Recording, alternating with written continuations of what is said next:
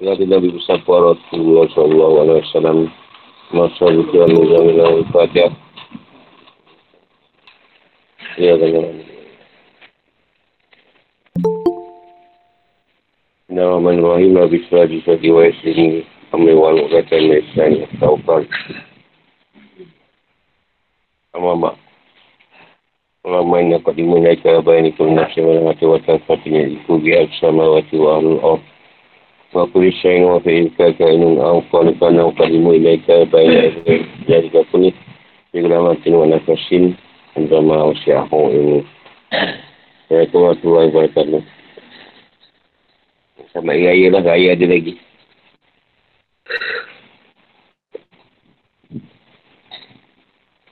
Kita masuk ni surah Hud. Surah ni Mekah atau Mekah. Mekah, surah Mekah. Surah ni Mekah, 123 ayat. Namakan surah Hud ni sebab dia berisi kisah Nabi Hud bersama kaum dia. Kaum Nabi Hud ni kaum Ad. Diceritakan dalam ayat 50 hingga 60. Kisah ni sama macam kisah-kisah kuat yang lain. Diceritakan tentang pertikaian sengit dan nasihat antara Hud dan kaum dia. Mereka diajak untuk menyembah kepada Allah SWT dan meninggalkan penyembahan patung dan berhala. Jika mereka masih berkeras pada kafiran mereka dan menustakan Hud. Allah SWT mengazab mereka dengan azab yang sangat berat. Dan menyeluruh. Menyeluruh dunia semua kena azab. Tak ada yang tertinggal. Rupa angin taufan yang sangat dingin. Yang sampai sejuk yang, yang menghentam mereka selama tujuh malam. Lapan hari terus menerus. Ibu taufan yang bersetengah angin yang sangat sejuk. Betul-betul langsung som. Dan ketika azab kami datang, kami bisa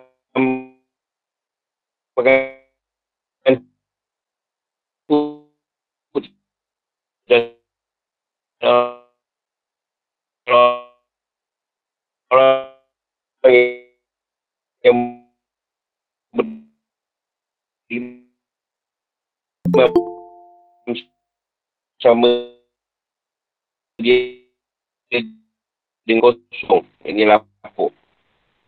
Maka adakah kamu melihat seorang pun yang masih tersisa antara mereka? Al-Haqqah ayat 6 hingga 8. Turunnya surah. Ini keadaan turunnya surah Hud tu. Dan penyesuaian dia dengan surah yang lain surah sebelum ni. Surah ini adalah surah Makiah, artinya surah ini turunkan di Mekah. Surah ini tiga ayat. Tiga ayat ini tak turun kat Mekah. Fala'an laka tarikun ba'dah ma yuhai ilaih. Ini ayat ke-12. Seperti dikatakan oleh Ibn Abbas dan Mukatir. Dan firmannya, Afaman kana ala bayinah. Man Rabbi sampai habis. Ayat ke-17. Sungai ini turunkan berkenaan dengan Ibn Salam. Salam ni, Salam Allah rasanya. Dan para sahabatnya dan firmannya. Wakil misalah. Dari Taraf, Taraf Fail Nahar. Ayat ke-114. Sungai ini turunkan berkenaan dengan Nabahan At-Tamar. Surah diturunkan setelah surah Yunus. Banyak kesamaan antara kedua surah ni pada segi makna dia, kandungan dia dan perbahasan dia. Juga pemuka surah dengan alif lam ra. Serta penutupannya dengan menerangkan tentang Islam, Al-Quran, Nabi yang membawa kebenaran dari Allah SWT dan dakwah untuk beriman oleh Rasulullah SAW. Serta penjabaran. Apa yang dalam surah Yunus, secara keseluruhan ni. Pada hal akidah, tentang kebenaran, wahyu, tentang tauhid, hal akidah, hari kebangkitan dan pembalasan serta hisap di hari kiamat. Miza Quran dan kerapian. Kerapian ayat-ayat. Pembantahan orang-orang musyrik tentang hal itu dan di tangan mereka terhadap Al-Quran. Dan juga menceritakan kisah sebagai para Nabi seperti Nuh, Nabi Nuh, Ibrahim, Hud, Salih, Lut dan Su'eb. Kisah surah ini adalah berisi bahaya besar dan celaan yang terkandung dalam kisah-kisah para Nabi tersebut kita jangan keras untuk komah yang dimulai dari pribadi Nabi SAW dan diwaikan oleh Abu Isa Termizi dari Ibn Abbas berkata. Abu Bakar berkata, Wahai Rasulullah, engkau telah beruban. Dia menjawab, yang membuat aku beruban adalah surah Hud. Waqi'ah, Musalat, Amma Yatasa'alun. Dan Iza Iza Syamsuwat. Iza Syamsukuirat. Itu surah-surah yang berat. Nabi kata, aku berubah ni sebab surah-surah ni. Riwayat Tamizi. Rasulullah SAW dan tanya nama mana dari surah Hud yang membuat beliau berubah. Dia jawab firman Allah SWT. Fastaqim kama umir. Kama apa keutamaan surah Hud dari dari apa yang diwakilkan oleh Abu Muhammad Ad-Darami. Dalam musnadnya dari Kam. Kaab berkata Rasulullah SAW bersabda. Bacalah surah Hud pada hari Jumaat. Dan juga sabda Rasulullah SAW. Masa siapa yang baca surah Hud dia akan mendapatkan pahala 10 asanah. Yang ini kebaikan. Pada surah Hud ni, lepas 10 kebaikan.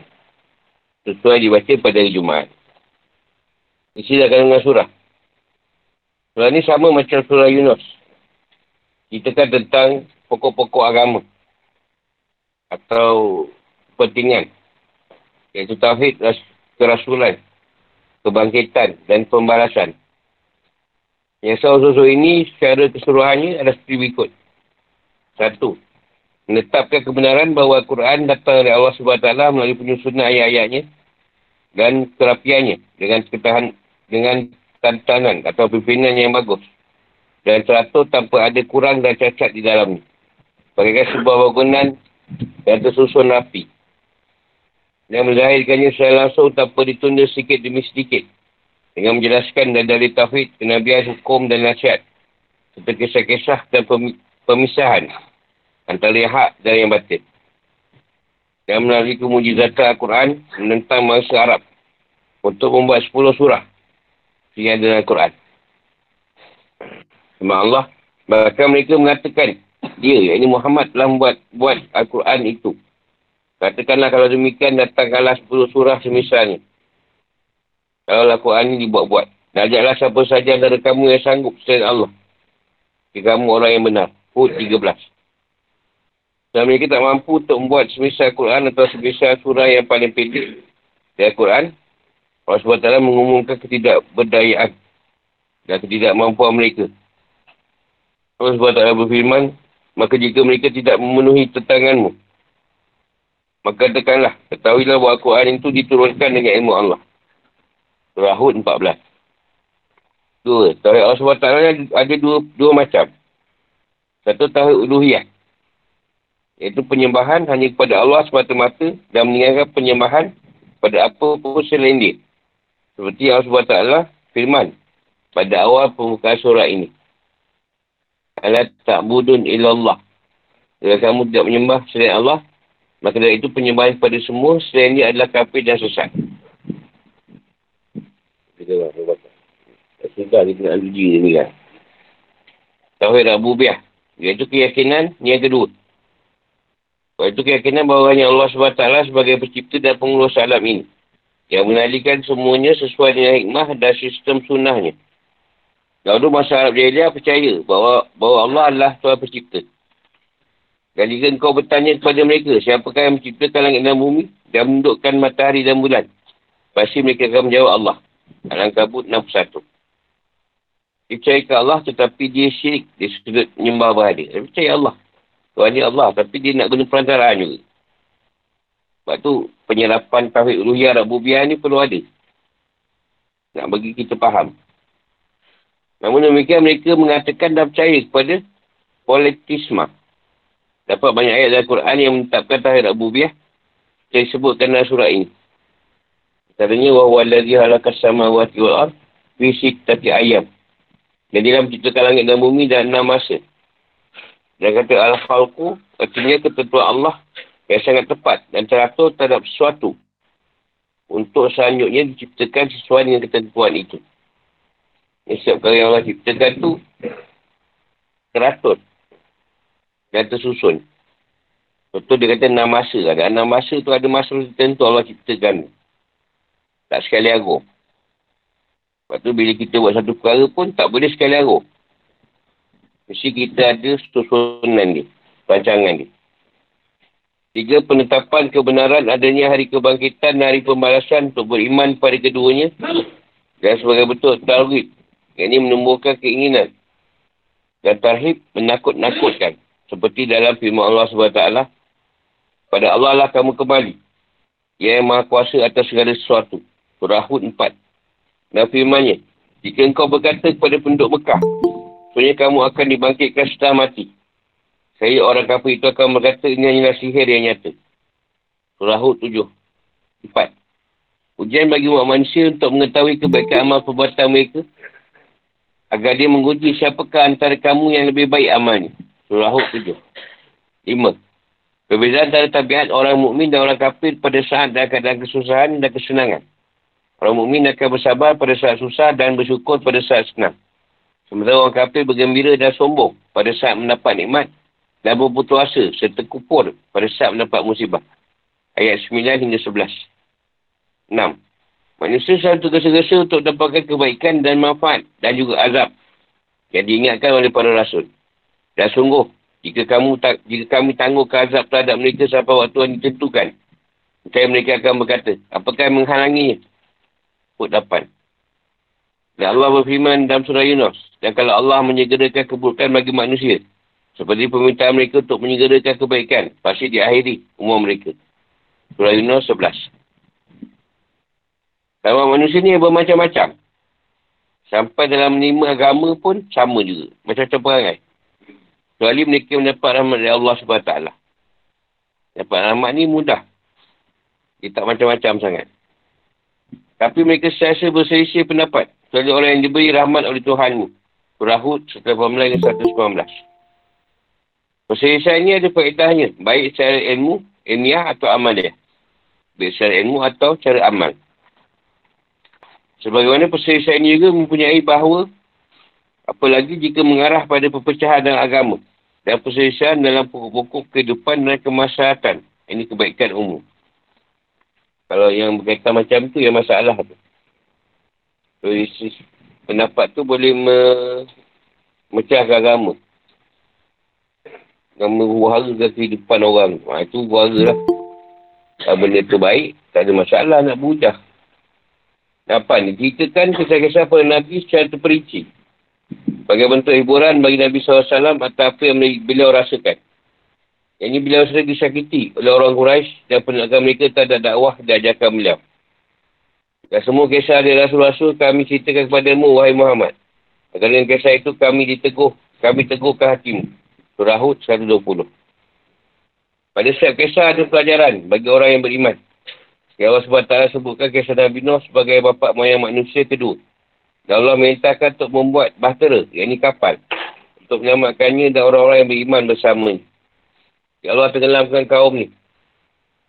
Tenggelamkan kaum ni yang zalim itu dengan badai. Dan banjir yang melanda dunia saat itu. Nabi Nuh adalah Nabi yang umurnya paling panjang. Yang paling banyak penderitaannya dan paling bersabar. Paling lama hidup Nabi Nuh. Yang paling banyak penderitaan ni. Ayat 25 hingga 49. Dan dari kisah saja terlihat jelas bahawa para pengikut para rasul biasanya mereka digolongkan orang yang miskin. Kerana yang Allah SWT ceritakan kisah Nabi Nuh. Dan kami tidak melihat orang yang mengikuti engkau mereka orang yang hina-hina di antara kami. Yang cepat percaya. Banyak orang yang susah yang ikut. Yang senang ni payah. Sebab dia senang agaknya. Dan Allah menyebutkan kisah Hud. Yang dengan surah ini dinamakan. Namakan kisah Nabi Hud ni tadi. Yang tentang dakwahnya kepada kaum Ad. Mereka adalah orang-orang yang kasar, keras kepala dan membangkang untuk menyembah kepada Allah SWT. Mereka pun menyembuhkan diri dengan kuatan mereka. Saya berkata, siapa yang lebih kuat dari kami? Allah SWT pun menyaksikan mereka dengan angin taufan yang sangat dingin. Selama satu minggu. Kaum A ni teknologi dia tinggi. Dia belagak. Dengan dia hebat sangat. Ya Allah tipakan angin itu kepada mereka selama tujuh malam dan lapan hari terus menerus. Al-Haqqah tujuh. Ayat tujuh. Allah nyatakan itu sebagai azab yang sangat keras kerana kekafiran dan pengingkaran mereka. Terhadap tanda-tanda ketuhanan atau ilahiyah. Dan itulah kisah kaum Ad yang mengingkari tanda-tanda kuasaan Tuhan. Mereka menurhakai rasul-rasulnya dan menuruti perintah Semua penguasa yang sewenang-wenang lagi durhaka. Surah Hud ayat 59. Ayat 50 dan 6, hingga 60. Kita pasal ni. Kaum Ad ni. Setelah itu Rasulullah Ta'ala sebutkan kisah Nabi Salim sama kaum Samud. Ayat 61 hingga 68. Dan kisah Lut ayat 10 hingga 83. Dan kisah Shu'aib ayat 84 hingga 95. Dan kisah Musa bersama Fir'aun ayat 96 hingga 99. 9. Uraian langsung atau terus terhadap apa yang ada dalam kisah berupa pelajaran dan nasihat dengan menyaksikan kaum yang zalim. Bagaimana yang Allah Ta'ala firmankan. Itu berapa berita tentang negeri-negeri yang telah dibinasakan yang kami ceritakan kepadamu Muhammad. Antara negeri itu sebagian masih ada bekas-bekasnya. Dan ada pula yang telah musnah. Ada yang masih ada kesan sampai sekarang. Ada yang dah tak ada terus. Ini surah Hud ayat 100. Ini cerita ni ayat 100 hingga 111. 10. Perintah untuk bersikap istiqomah dalam agama. Ayat 112. Jadi muka perintah sangat berat dan sangat susah. Tak ada jiwa yang menuntut pada jihad. Tak ada awal nafsu. Dan sabar dan menjaga kewajipan dan menjaganya dari perbuatan yang menghancurkan. Istiqomah dalam agama ni susah sebenarnya. Ini yang paling berat. Sebab nafsu setiasa mengganggu kita. Dia nak istiqomah. Sebelas. Tarut. Tarut ni melampaui batas. Adalah jalan kehancuran dan cenderung kepada kezaliman. Pasti akan mendapat azab mereka neraka. Dan janganlah kamu melampaui batas. Sungguh dia maha melihat apa yang kamu kerjakan. Janganlah kamu cenderung kepada orang yang zalim yang menyebabkan kamu disentuh api neraka. Surah Hud 112 113. 12. Perintah untuk mendirikan solat pada waktu-waktunya, baik malam maupun siang. Kerana sungguhnya hasanat itu boleh menghapuskan dosa. Ayat 111 dan sabar dan taat kepada Allah SWT. Kerana sungguhnya Allah tidak akan mensia-siakan pahala orang yang buat kebaikan. Ayat 115. 13. Melalui perbuatan yang merosak di atas bumi ini, demi untuk menjaga kelangsungan umat dan peribadi dari kehancuran. Maka mengapa tak ada antara umat-umat sebelum kamu orang yang mempunyai keutamaan yang melarang buat kerosakan di bumi. Ayat 116. 14. Tak ada penghancuran azab atau umat yang buat baik. Ayat 117. 15. Ancapan bagi orang yang menentang dakwah yang benar atau yang hak dengan ancaman azab. Dan bahasa yang baik adalah bagi orang yang bertakwa.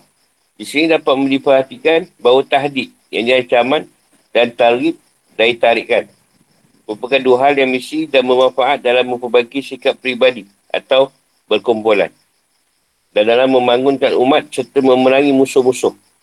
Maka dari itu, keduanya sering disebutkan secara berdampingan dalam Al-Quran. Ada surah dalam Al-Quran ni yang berupa ancaman. Ancaman tu maknanya keras ayat tu. Tarikan tu maknanya orang baca tu ah, sonok. Sonok ikut agama ni tadi. Itu dari tarikan Al-Quran.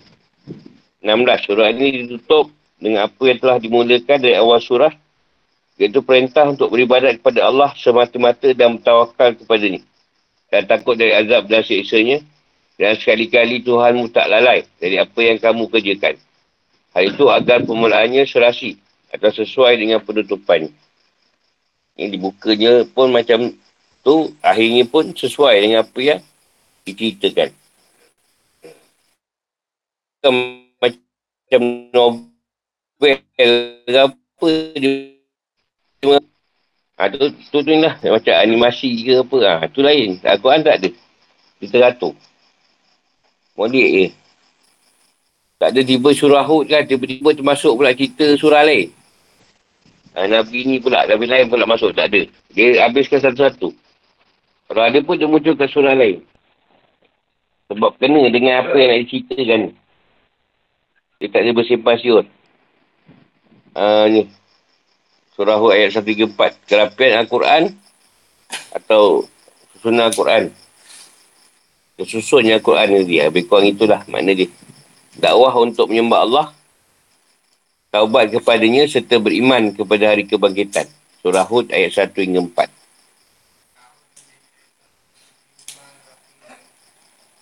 Thank you.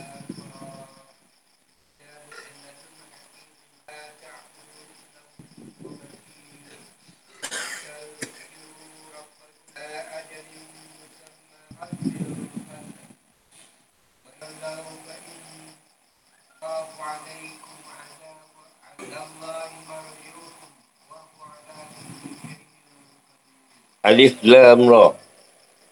Inilah kitab yang ayat-ayatnya disusun dengan rapi dan dijelaskan secara terperinci.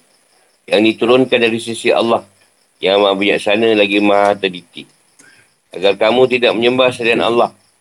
Sebenarnya aku, yakni Muhammad, adalah pemberi peringatan dan pembawa berita gembira darinya untukmu. Dan hendaklah kamu memohon keampunan kepada Tuhanmu dan bertawabat kepadanya. Dan saya dia akan memberi kenikmatan yang baik kepadamu sampai waktu yang telah ditentukan. Dan dia akan memberikan kurnianya terhadap kepada setiap orang yang buat baik. Dan jika kamu berpaling, maka sungguh aku takut kamu akan ditimpa azab pada hari yang besar, yakni kiamat. Pada Allah lah kamu kembali. Dan dia maha kuasa atas segala sesuatu. Alif Lam Ra. Dibaca dengan nama Nama-nama huruf yang secara sukun. Sukun ni mati. Huruf mati. Bukan buat sukun. Kita sebutkan dalam pembukaan surah Yunus. Maka cara membacanya alif, lam, ra. Satu-satu huruf tu. Alif, lam, ra. Jadi kalau kita ambil cerita, ayat yang bermula dengan alif, lam, ra ni, dia kebanyakannya kata-kata Nabi. Kata-kata Rasul tu. Kalau alif, lam tu, dia lebih kepada perintah dari Tuhan untuk rasul. Ha, tu kalau ikut ayat lah. Atau ada cerita lebih-lebih. Allah yang mahu tahu. Dekat tu je.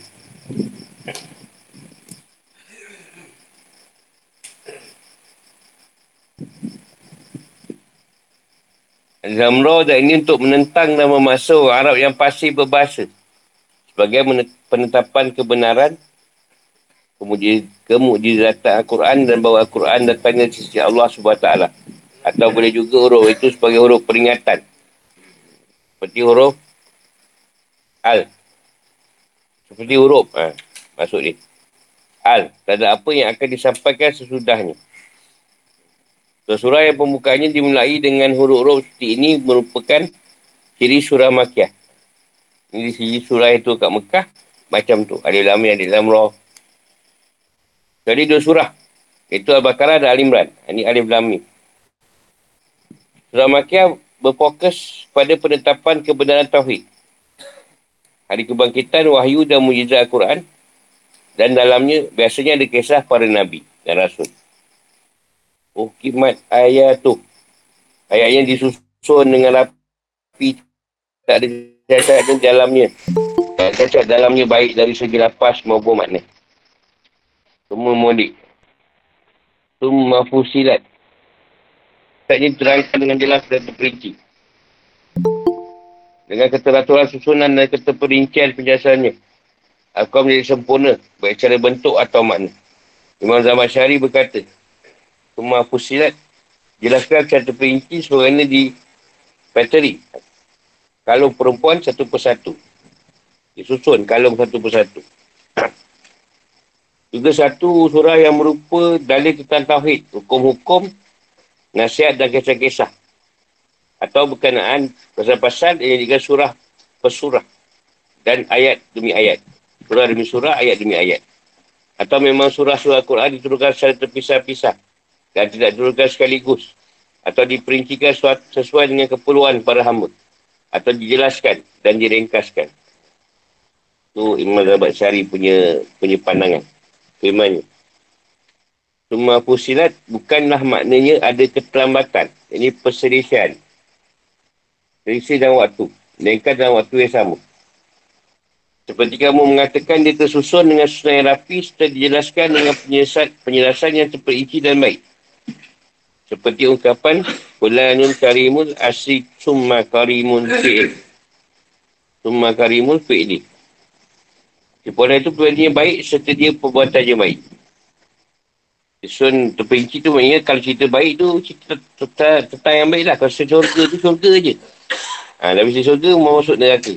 Dia, dia tak ada syurga neraka. Syurga neraka tak terperinci. Dia susun satu-satu. Jadi kalau kita cerita pasal seorang tu tentang kebaikan dia, kita takkan cerita yang buruk dia kan. Cerita yang buruk memang kau tibai bang. Memang buruk apa sudah. Sekecil-kecil buruk pun gelap. Ha, itu maknanya tersusun lah. Cerita baik-baik je lah. Ya, cerita lain. min ladun hakimun khabir. Di sisi Allah yang maha bijaksana lagi maha mengetahui. Hakim dengan khabir. Habir ni tadi. Itu Allah maha bijaksana dan firman perbuatan dan hukum-hukum ni. Yang maha mengetahui keadaan manusia dalam alam ini, baik yang nyata ataupun yang tersembunyi. Yang maha mengetahui akibat segala sesuatu. Nazir. Beri Wabashir. Dan bawa berita kabar gembira dengan pahala.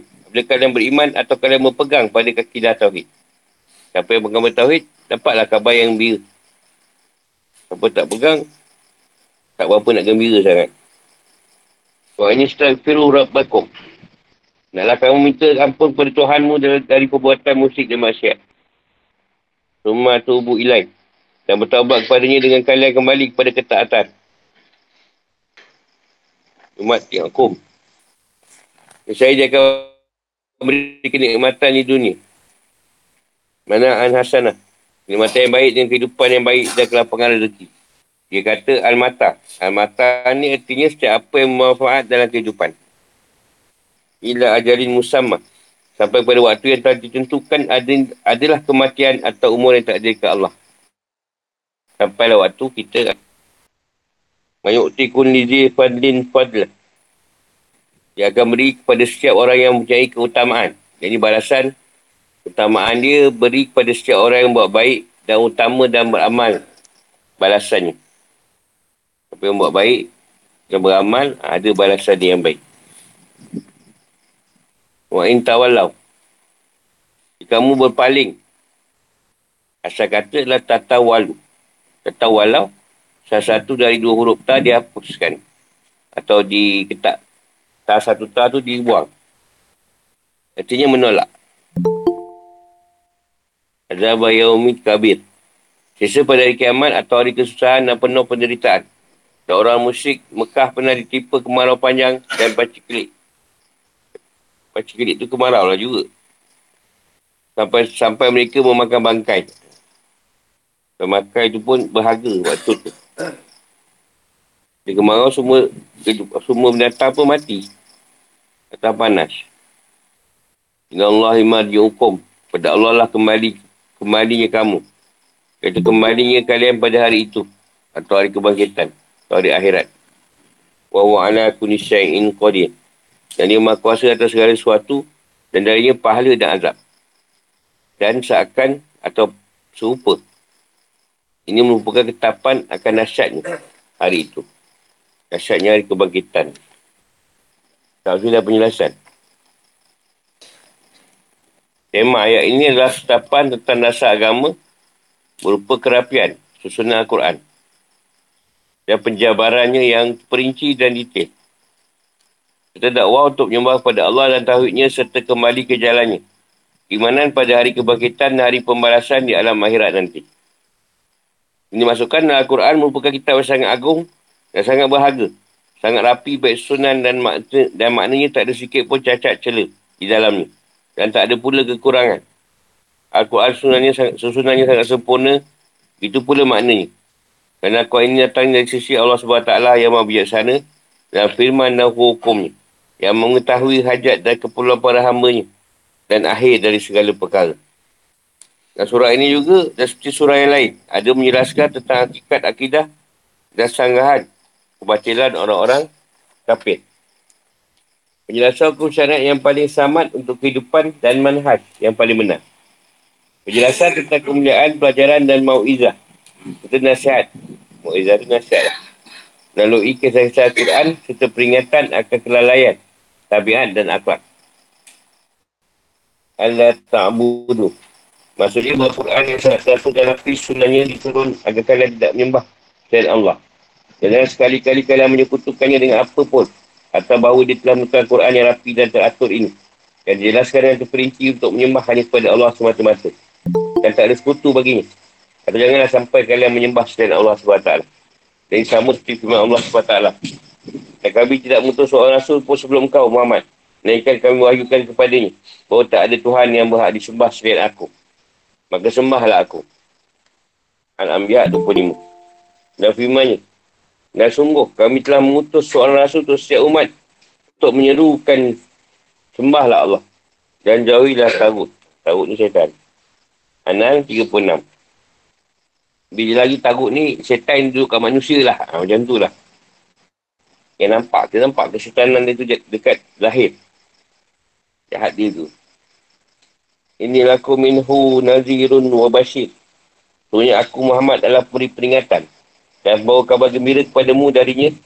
Atau katakanlah kepada manusia. Sebenarnya aku diutus kepada sekalian dari Allah SWT. Sebagai pemberi peringatan dari dari azab. Kalian melanggar Dan bawa kabar gembira dengan pahala apabila kalian mentaati. Mana disebutkan dalam hadis sahih, Rasulullah SAW pernah menaiki Bukit Safa. Dan beliau menyuruhkan kepada orang yang paling dekat dengan beliau, mereka berkumpul. Seperti saya, beliau bersabda. Wahai kaum Quraisy, bagaimana pendapat kalian yang aku beritahukan kepada kalian? Orang yang sekumpulan kuda akan menantang kalian esok pagi. Apa kalian mempercayai aku? Mereka berkata, kami belum pernah melihat kamu berdusta. Dia berkata, maka sungguhnya aku adalah seorang peri peringatan kepada kalian tentang azab yang pedih. Tuan tahu Rasulullah ni tak pernah dinipu. Atau sebelah kata, aku cerita. Betul kau kalau cerita ni. Tapi bila aku buat cerita, Tuhan kau tak terima pula. Ha, itu masalah kat situ lah. Pak cerita kuda, ha. betul juga.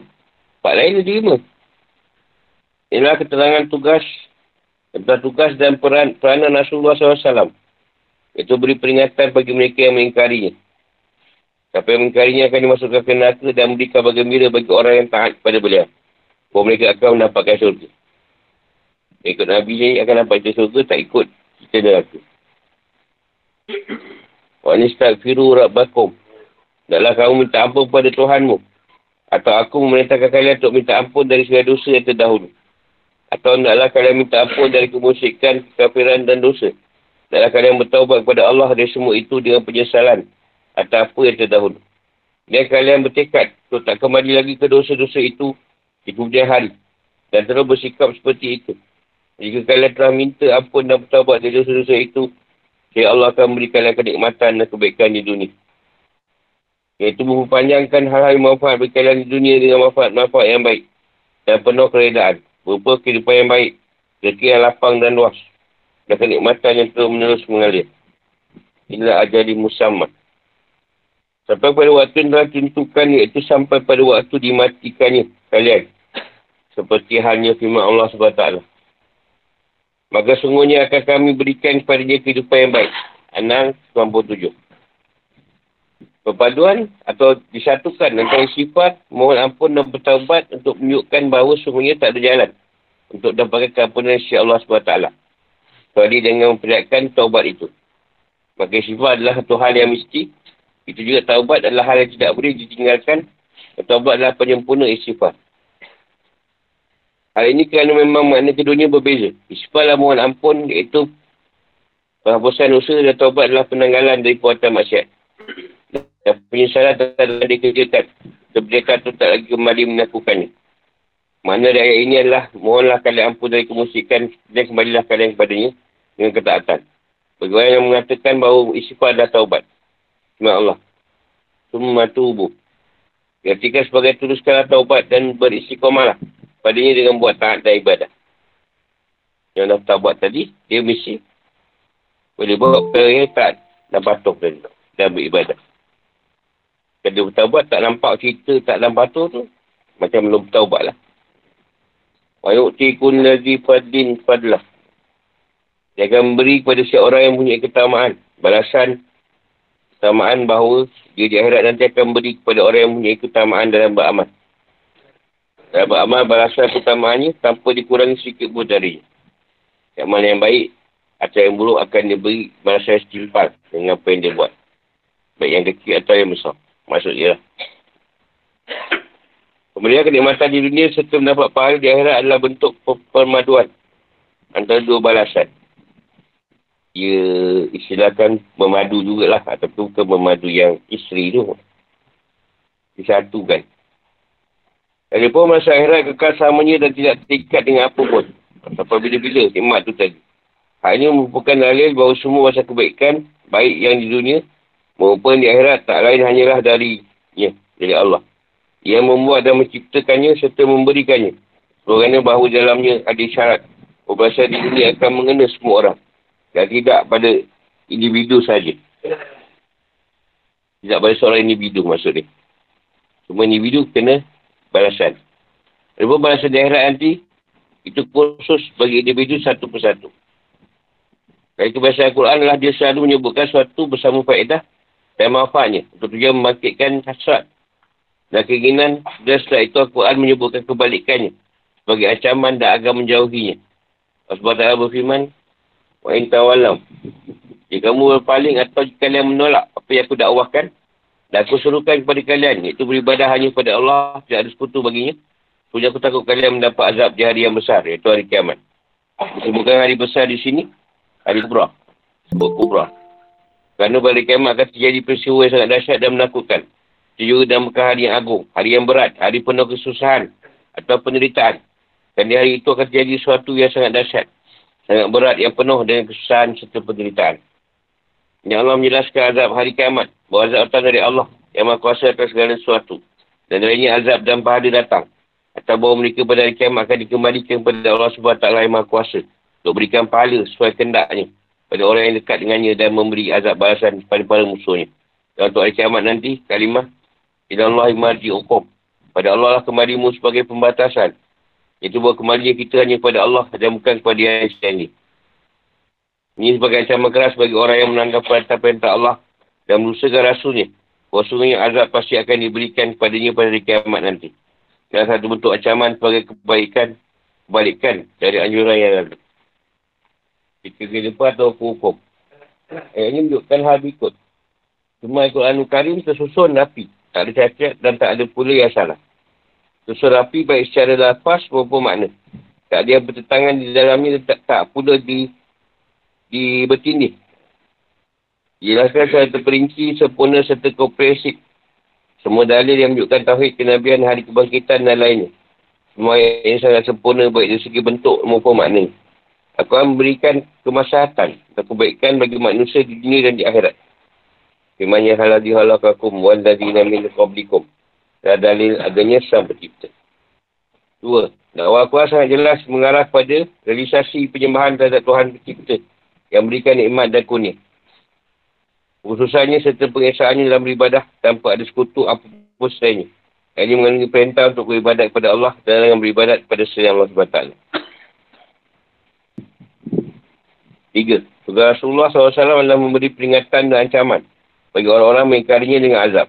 Juga berikan kabar gembira kepada orang-orang yang taat kepadanya dengan keredaan dan surga.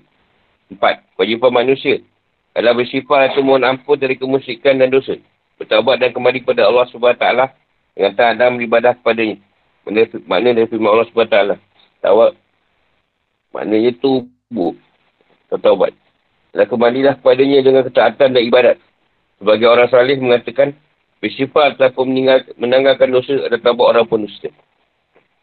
Lima. Sungguhnya buah dari sifat dan, dan tawab adalah kuniayahi pada manusia yang mukmin dan taat. Bukan hal yang sangat agung dan luas serta mencakupi atau menangkumi dunia dan akhirat. Untuk dunia adalah kenikmatan sampai akhir ayat dan telah ditakdirkan berupa kelapangan rezeki dan hidup. Tak mengalami penyasaan dengan azab yang dirasakan yang dialami oleh orang yang telah dihancurkan dari umat terdahulu. Kenikmatan yang baik adalah perlindungan dari segala bentuk yang dibenci atau hal yang menakutkan dan menikmati kehidupan kenikmatan hidup. Untuk di akhirat nanti akan diberikan setiap amal perbuatan yang soleh balasan. Ini menunjukkan bahawa setiap manusia itu hanya memiliki satu ajal dan hidup di dunia hanya sekali. Sekali hidup dan sekali itulah mati tak hidup lagi. Enam. Tempat dikembalikannya manusia setelah kematian nanti adalah kepada Allah SWT yang Maha Kuasa. Adalah segala sesuatu baik memberi pahala dan azab. Ini adalah bentuk ancaman setelah ajakan yang terdahulu. Nak tanya?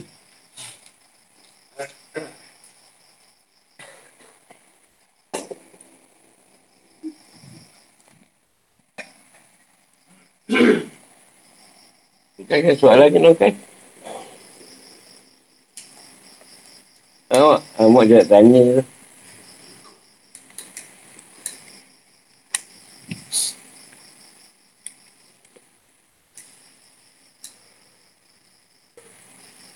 Ikut istilah kan, ampun tu lain. Taubat tu lain.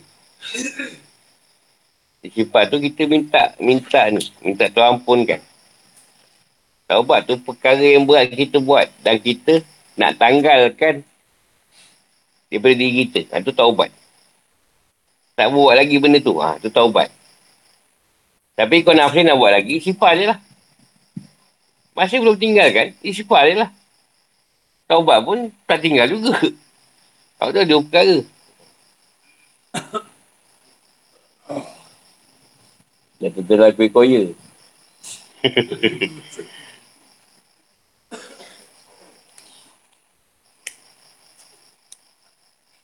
Faham tak? Yelah, contoh kita istighfar dia kan. Astagfirullah. Astagfirullah. Astagfirullah nazim. Kalau kita taubat sekali, Astagfirullah, inallah kena tahu apa. Kalau bukan dosa aku, terima taubat aku tadi. Ha, tu maknanya seorang yang nak taubat, dia tak mau buat lagi. Dia tak buat lah benda tu. Kalau taubat tu tadi, dia tak buat. Tapi kalau dia, buat salah lagi, contoh syirik. Dosa syirik ni tak perasan. Ha, bukan nak jatuh dalam kategori taubat yang tuan tak terima. Satu lagi, dia isifar dia. Dia tahu dia tak buat benda yang berat. Isifar cukup lah. Astagfirullah, astagfirullah. Sebab dia tahu dia tak buat benda yang berat. Dia tak berzina, tak norak, tak apa kan. Itu ha, maksud dia lah.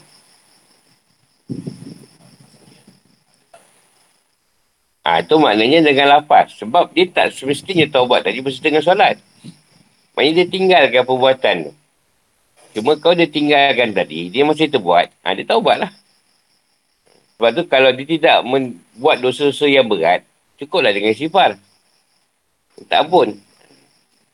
Taubat tu bila ada perkara yang kita nak tinggalkan, ha, tu kita taubat. Tak nak buat lagi dah. Ha, tu kita taubat lah. Tapi janganlah berak selalu tu nak taubat. Taubat tak nak berak lagi, bahaya. Kalau nak mati bang tu. Ha. Berak tu memang berterusan lagi kau makan. Taubat dah tak nak berak lagi. Tak boleh. Taubat tak nak makan lagi. Mangga. Ha. Tak boleh. Ni orang bawa kau makan lagi. Jadi taubat kau tu macam main-main lah. Ha. Sumpah Allah. Ha, itu biasa cerita Ramli lah. Sumpah Allah. Faham macam tak faham eh.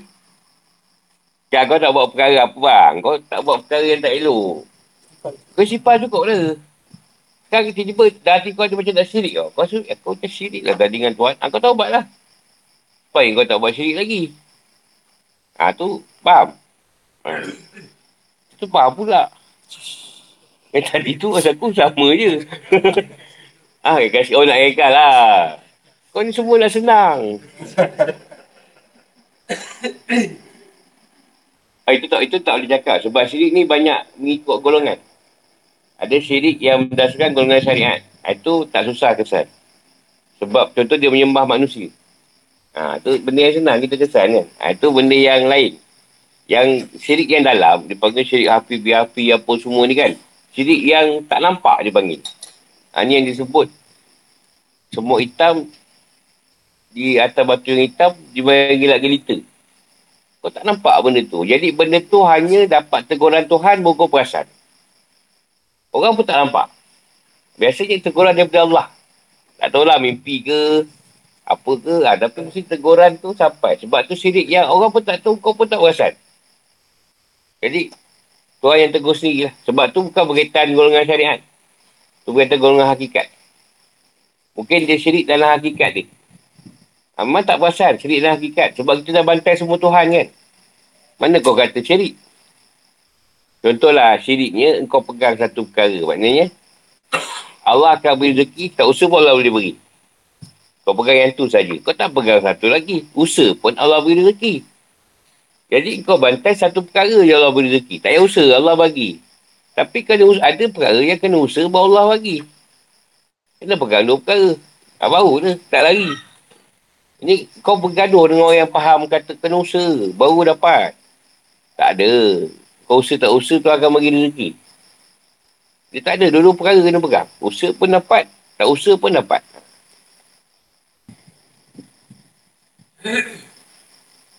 Kau tak rasa pelik ke? Kau bulan puasa. Tak minum apa bagai. Kau kecil tak berhenti. Mana datang air tu? Tak ada. Kata ada yang kena. Aku kenalah.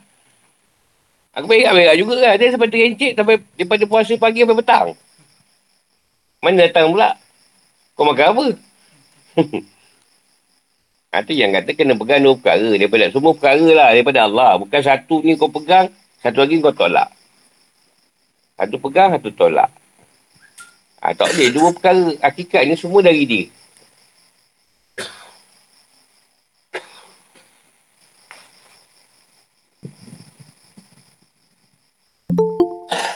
Engkau bising orang tak jemput kau kerja kahwin. Engkau keluar rumah pun tak.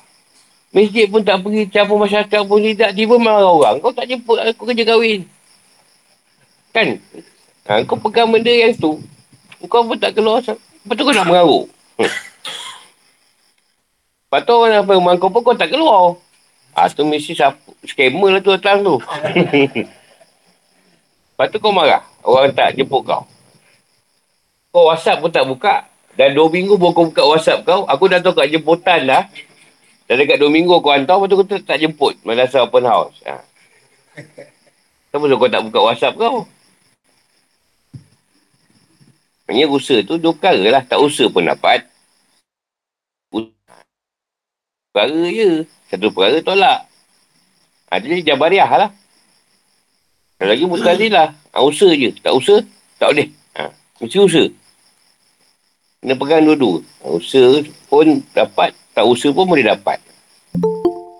Ha, itu sirik yang dalam lah. Sirik yang dalam ni bukan tak bahaskan sangat. Benda tu biasa Allah yang tegur lah. Kita pun, kawan pun tak nampak kadang-kadang. Sebab tengok elok je.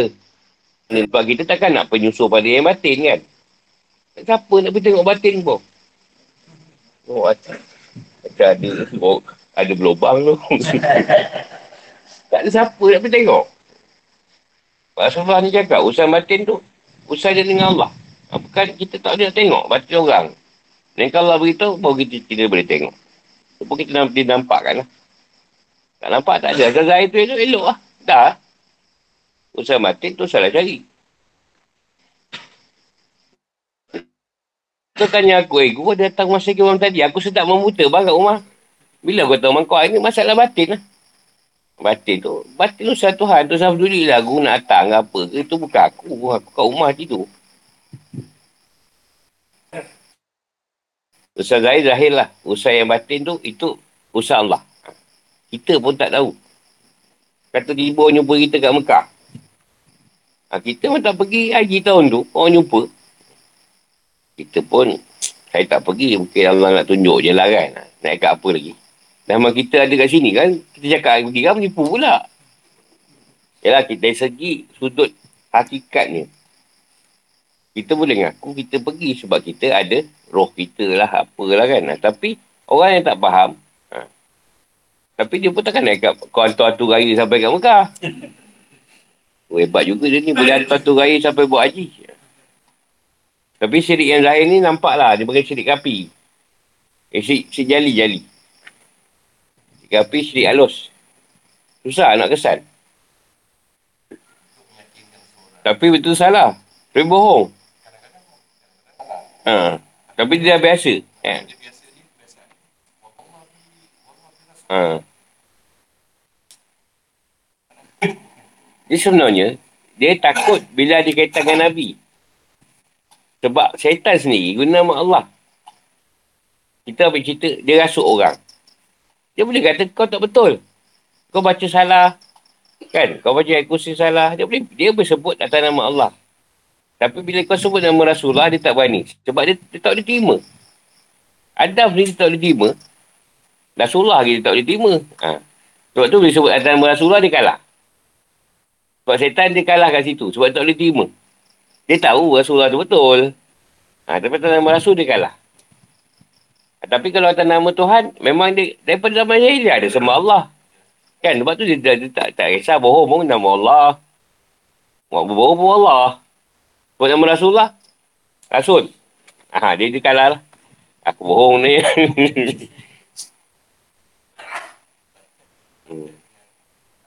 ha. Sebab Tuhan tak pernah kata, engkau guna nama Allah. Kata nama Allah, kau kau usut neraka. Tapi Rasulullah dah sebut. Siapa salah tentang aku, neraka tempat dia kan. Ha, itu yang dia kalah kat situ. Dia tak buat dia berdusta dan nama Rasul. Tapi kalau berdusta dan nama Allah, Allah tak sebut. Allah tak kata kalau kau salah, kau guna nama aku ke apa ke, masuk neraka. Sebab masuk, masuk neraka ke surga nama Allah. Ha, jadi dia orang tak ada masalah sebab tu. Tuhan tak sebut. Sebab dia orang tahu Tuhan mahu mengampun. Ah Tuhan tu aku berdusta dalam nama dia pun, dia pun kan nanti aku taubat. Kan? Tapi Nabi belum tentu. Nabi tu tentu lagi. Kau dah salah guna nama dia. Ha, contoh macam hadis. Nabi tak buat kau pandai-pandai kata Nabi buat. Ha, salah. Nabi tak buat benda tu. Nabi, Nabi tu buat tahlil. Tak ada. Nabi tak buat. Ini arwah Nabi buat. Tak ada. Nabi tak buat. Kau cakap Nabi buat. Salah. Kalau kau cakap ada ulama. Kan? Kita tak tahu ulama yang mana. Orang alim ke. Yang dapat ilham benda tu. Kan? Ha, itu tak, tak ada masalah lah. Ni kau Nabi buat, Nabi tak buat. Nabi tak buat amalan lepas solat macam kita. Lepas solat, Assalamualaikum warahmatullahi tu kita buat. Sifar apa kan. Nabi tak buat yang macam tu. Dia bangun je. Sebab semayang ni pun dah lama. Semayang pun dah lama. Sampai kejap-kejap semayang tu. Kita tak 5-6 minit. Aku boleh nak buat 10 minit kena maki. boleh je balon 10 minit. Yelah bukan susah sangat tak apa Quran. Bantai buat dua sampai kau lawat. Dua rakaat tu. Ha, bantai ambil buat dua separuh.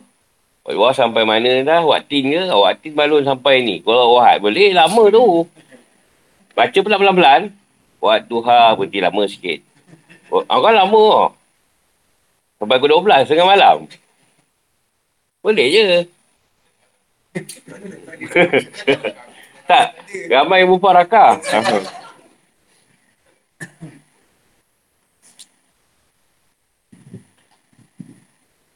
Benda yang kita dosa, kita tak tahu tu salah dan tak nampak bersalah, itu biasa teguran Allah sendiri beritahu, ha, baru kita tahu. Tapi yang nampak, yang jelas, itu biasa memang orang lain pun nampak. Terang.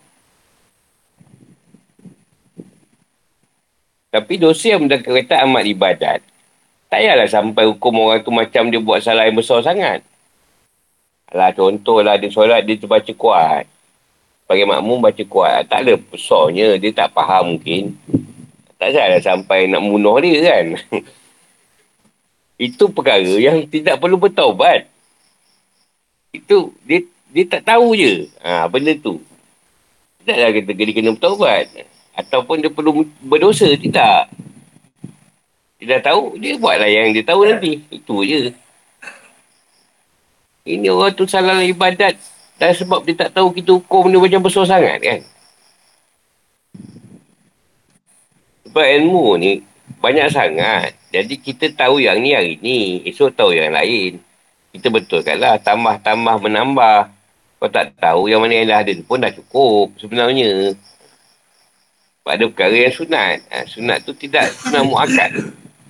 Tak jatuh sunat yang wajib dibuat. Yang perlu dibuat. Nah, tu kena belajar fekal lah. Kan tu belajar fekal kan dah tak kerja tak bersih pula. Ni tu fekal tu dapat mati pula habis. Kena tanya ni.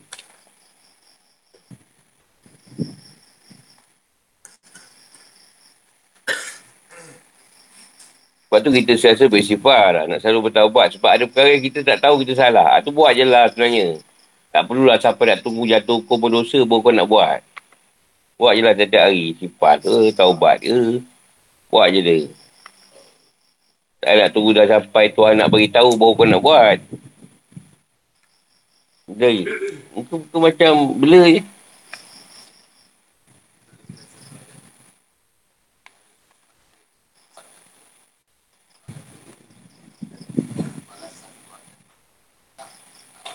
Ha, tu maksudnya cerita dia ada perkara yang Allah dah balas kat dunia. Tuhan nak balas kat dunia. Dia tak balas kat akhirat. Itu untuk orang Islam bang. Orang Islam ni ada perkara yang Tuhan dah balas kat dunia. Dia tak balas kat akhirat.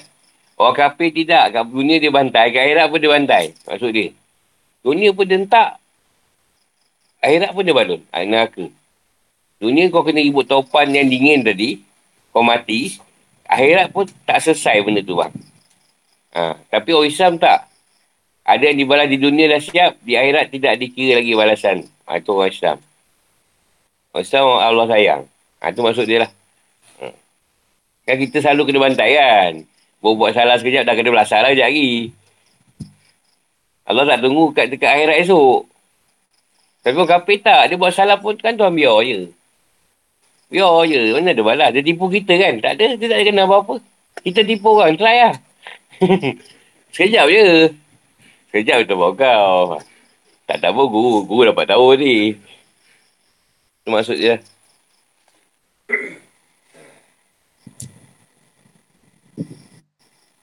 Tapi apa pun lah yang kita buat. Salah ke, baik ke. Sebenarnya semua dengan rahmat Allah. Sebab tu, jalan masuk Islam tadi sebagai satu teket lah. Walaupun dia taklah berapa Islam sangat lah di dunia ni. Tapi tu sebenarnya teket yang besar. Untuk rahmat Allah tu tadi. Sebab tu orang Islam ada can lagi lah. Ada can lagi masuk surga. Walaupun dah balur kat neraka. Tapi kalau tak ada teket Islam tu masalah lah. tak ada, tak ada apa nak di, di ni kan. Nak dia apa tu? Nak ditunjukkan dengan Allah lah. Orang kafir buat baik macam mana pun tak masuk neraka. Confirm. Orang Islam tak. Walaupun masuk neraka. Tak kisahlah berapa lama dia masuk. Sampai masa dia akan dibawa ke syurga juga. Atau kelebihan orang Islam lah. Lepas tu kita kata, nak orang tu teruk. Takkan tak ada baik kot. Ada visi ada punya. Takkan tak ada semuanya langsung. Jumat pergi juga tu. Yelah, walaupun tak sesuai buat tu, ada juga dia tak cakap tu, aku sebab pergi. Takkan tuan lah kata. Sekecil-kecil pun dia balas kan. Ha, takkan dia tak ada. Tapi cerita dah cerita macam takkanlah kau nak buat macam tu. Aku dah cakap tu, cuma je lah. ada juga. Takkan kau nak masuk neraka dulu. Sanggup pula masuk neraka. Tak apalah masuk neraka dulu. Neraka dulu lah. Cuma masuk surga juga. Eh, hey, kau tak tahu bang. Kena api suria pun tak tahan tu. Ini panas yang esok apa pun tak tahan. Dosa lah dengan Pengikaran orang-orang kafir atas kebenaran. Ambil satu lagi. Surah Hud ayat 5.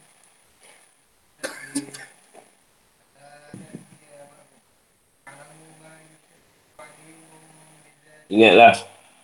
Sungguhnya mereka orang yang menafik memalingkan dada untuk menyembunyikan diri dari dari dia, yakni Muhammad. Inilah ketika mereka menyeliputi dirinya dengan kain. Allah mengetahui apa yang mereka sembunyikan.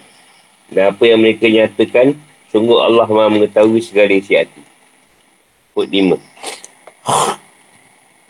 Yastu nasudu rahum. Sungguhnya orang munafik itu memalingkan dada mereka, iaitu mereka berpaling dari kebenaran. Mereka menyembunyikan apa yang ada dalam dada mereka berupa kedengkian dan hasutan. Serta pemusuhan pada Nabi SAW. Yang orang munafik ni depan Nabi dia buat baik. Belakang Nabi ada benda banyak dia sorokkan.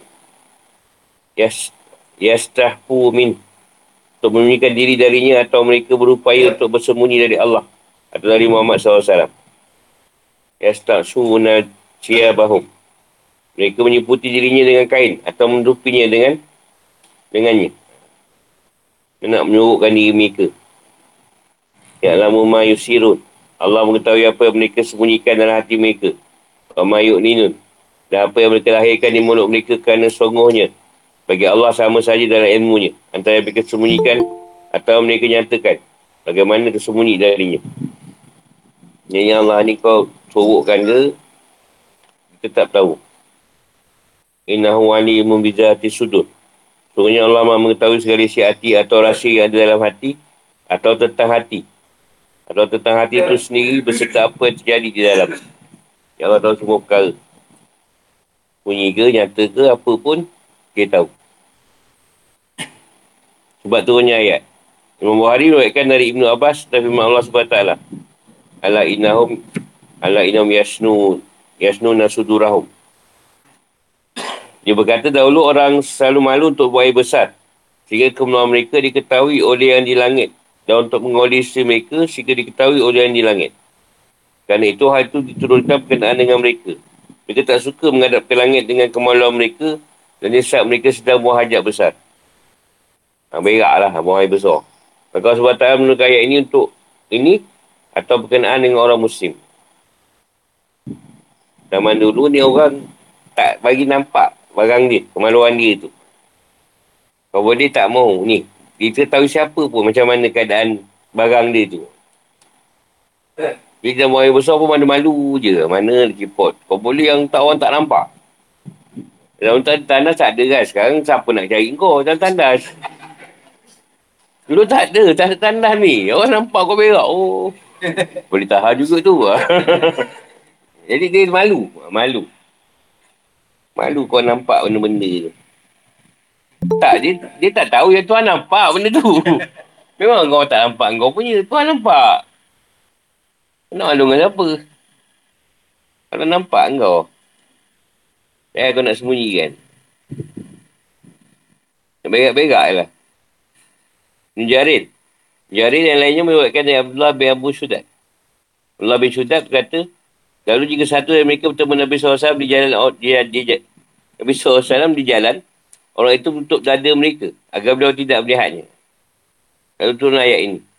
Jadi kalau Nabi, Nabi lalu tu, dia tak nak, dia, dia macam, Nabi nampak hati aku tau. Dia tutupkan kain. Kalau tak Nabi nampak ni, dia boleh scan. Nabi nampak direct kan. Dia, dia tutup. Tak nak Nabi tahu apa ada dalam dia.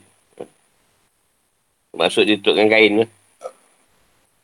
Ada yang mengata, bahawa, mengatakan, ayat ini turunkan berkenaan satu kelompok dari orang musyrik yang berkata, jika kami turunkan penutup kami, kami simuti diri kami dengan pakaian kami.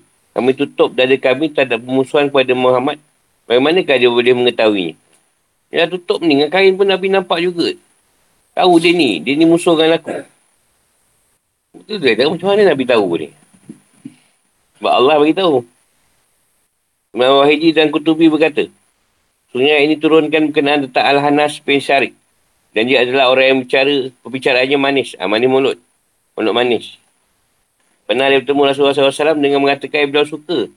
Sementara orang itu menyembunyikan dalam hatinya apa yang beliau tidak suka. Tak suka Rasulullah. Tapi bila jumpa Rasulullah tu macam, dia suka Rasulullah ni. Padahal tipu. Dan yang jelas, bagi saya, ayat itu turunkan berkenaan tentang keberpalingan orang kafir dari kebenaran. Dengan dalil apa yang sebelumnya. Yang sudah Ini pendapat Imam ni tadi. Mengantara ayat. Dan menjelaskan kepada orang kafir dan menerangkan bahawa jika mereka menolak untuk beribadat dan taat kepada Allah SWT, pasti mereka akan mendapat azab pada hari kiamat. Allah SWT jelaskan bahawa berpaling dari hal itu baik secara batin atau diam-diam. Sama halnya berpaling secara terang-terangan, sebenarnya keberpalingan mereka bersifat ragu dan bodoh. Sebab Allah tahu benda itu. Tak ada penjelasan. Ingatlah bahawa orang kafir atau orang musyrik, jika mereka mendengar dakwah kepada Allah SWT, mereka berpaling dari Nabi SAW. Dengan dada mereka, agar Nabi SAW tak melihat mereka. Tak ada satu orang pun yang lain yang melihat mereka. Hal itu sebagai tanda kesukaan mereka dalam pertentangan kekafiran. Dan firman Allah SWT, Allah, Allah untuk mengingatkan. Ingatlah ketika mereka menyiputi diri mereka dengan kain dan menutup kepala mereka dengannya agar mereka dapat bersembunyi dari Muhammad atau dari Allah. Mereka mengira bahawa Allah SWT tak melihat mereka. Sebab Allah SWT mahu mengetahui apa yang disembunyikan di hati mereka. Dan apa yang mereka jatuhkan dengan mulut mereka. Maka maha mengetahui apa yang disembunyikan di waktu malam. Dan apa yang diperlihatkan di siang hari. Diulang-ulangnya, diulang-ulangnya kata Allah. Allah untuk peringatan atas waktu mereka bersembunyi. Dan damai itu lebih utama dikembalikan kepada Allah. Ada firman Allah SWT. Ya'lamu ma yusiruna wa ma yu'linun. Allah mengetahui apa mereka sembunyikan dan apa yang mereka lahirkan. Sebenarnya Allah SWT mengetahui secara rahsia yang ada dalam hati. Apa yang terdetik dalamnya. Dalam hati-hati orang menganggap bahawa rahsianya tidak diketahui Allah SWT. Dan taklah dia tahu bahawa Allah SWT selalu mengawasi sesuatu yang ada dalam di alam ini. Dan apa yang dirahsiakan oleh jiwa baik keraguan maupun dugaan. Allah SWT akan memberi balasan bagi setiap balasan bagi setiap manusia apa yang disembunyikan atau yang dizahirkan. Jika kehidupan atau hukum-hukum. Ayat ini menunjukkan watak kepribadian orang kafir dan keberpalingan mereka dari mendengarkan Al-Quran. Dakwah Nabi SAW pada keibanan dan risalah beliau. Sungguhnya dengan keberpalingannya ini, mereka adalah orang yang bodoh. Dan juga ini menunjukkan bahawa tak ada faedahnya mereka bersembunyi dari Allah atau dari Muhammad SAW. Kerana sungguhnya Allah selalu mengawasi segala sesuatu dalam kehidupan alam ini Baik niat dan isi hati kecil maupun rahsia. Juga baik perkataan maupun perbuatan nyata. Semuanya sama dalam ilmu Allah SWT. Baik dalam bentuk rahsia maupun terang-terangan. Dan tak ada ketercampuran. Atau ketercampur adukkan dalam ilmunya. Atau rahsia mereka dengan apa mereka zahirkan. Allah Allah. Nak tanya. Jadi bila dah tahu ayat tu, nak menipu pun tak sanggup lah. Nak menipu pun tahu. Kalau tak baca pun kutuk zahir je. Cakap tu terang je. Dia kecil hati tak buat macam mana. Saya nak sembunyikan. Amat lawan dia ketahui juga. Eh, contoh macam itu aja. Kau tanya soalan je. tak iyalah.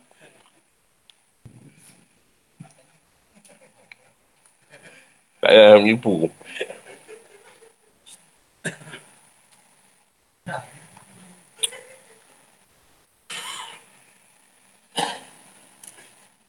Dia nak tanya. Cuma ayat tauhid lah. Tentang apa yang jangan disembunyikan. Kan tak ada masalah lah. Tanah ada semua kan. Ha, dia tak perlu risau. Dua-dua orang malu. Dia bukan malu pada Tuhan. Masalah ni yang Tuhan tegur ni. Dia malu dengan makhluk kau. Dengan Allah tak malu. Itu ha, masalah Tuhan tegur tu. Kau dengan aku tak malu. Dengan malu manusia kami kau tunjuk baik lah. Pangai kau. Ya semua pun tak mati. Kat belakang pun. Kau main ligat.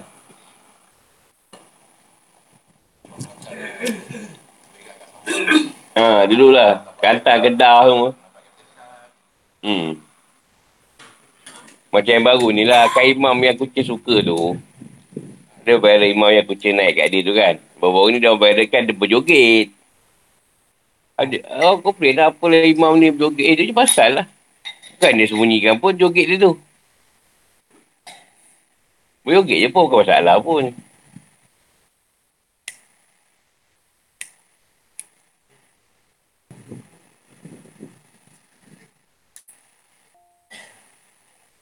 Terus kan macam ni lah. Dalam golongan tu, yang paling baik ni dia lah. Yang boleh baca bagus. Jadi dia dipilih imam. Orang tak tengok dari sudut persekitaran dia punya salah ke macam mana. Tidak. Itu maksud dia. Tapi orang kita kan macam tu. Semua nak cari salah. Tak kahwin salah. Dah kahwin salah. Dah kahwin pula tadi tak dapat anak lagi ke? Esok dah dapat anak tadi tak dapat cucu lagi ke? Esok anak you biasa dapat berapa? Ha, macam-macam tu. Bila tak, tak ada sudah tu.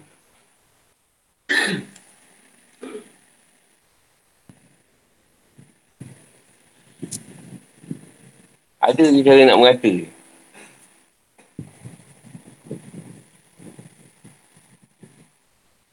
Orang tu ada ilmu, tak mengajar, bising pula. Apalah lah belajar Azhar. Balik tak nak mengajar. Orang tu mengajar, salah pula. Macam mana? Tak tahu benda betul lah. Itulah kerja dia. Kau nak mengajar lah. Kau kan ilmu. Tak mengajar. Tak apa kena dia tu. Tapi dia ikut suruh bising. tak apa kena cara dia mengajar tu. Ingat bila pergi belajar kat luar negara, cerita Wahabi ke apa tak masuk ke?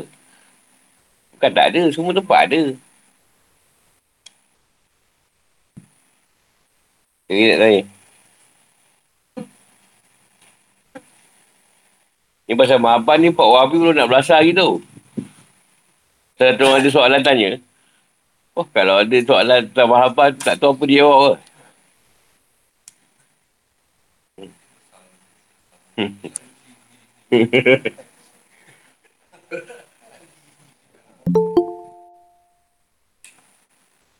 Sebab dia tak fahamkan kata Nabi tu. Buat siapa yang ikut Rasulullah. Kita ni mesti mencintai Rasulullah tu. Lebih yang lain kan. Ha, dia tak ambil ayat hadis yang Rasulullah sebut tu. Nak mencintai Rasulullah tu lebih dari yang lain. Jadi buat dia. Dia tak cinta pada Rasulullah. Tak kisahlah dia cinta betul ke, cinta palsu ke. Itu dia punya pasal lah. Allah tahu. Kalau dia tak meletakkan keadaan tu. Rawat.